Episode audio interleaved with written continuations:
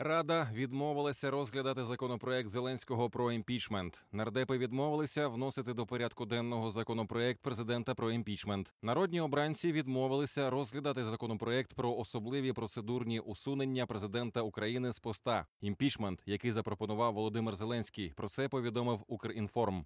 Законопроект під час голосування набрав всього 110 голосів з 226 необхідних. Проект закону, який пропонує Зеленський, передбачає, що імпічмент президента може бути ініційований більшістю народних депутатів від конституційного складу Верховної Ради. Претензії до глави держави може висунути тільки спеціальна слідча комісія Верховної Ради. Вона повинна зробити висновки про наявність в діях глави держави, зради інтересам країни або іншого злочину. Висновок слідчої комісії Верховна Рада повинна розглянути на відкритому засіданні. Далі рада буде голосувати за імпічмент. Для того щоб відправити президента у відставку, повинні проголосувати три чверті депутатів від конституційного складу. При цьому конституційний суд повинен підтвердити, що при всіх процесах відставки були виконані вимоги конституції, а Верховний суд повинен підтвердити наявність ознак злочину в діях президента.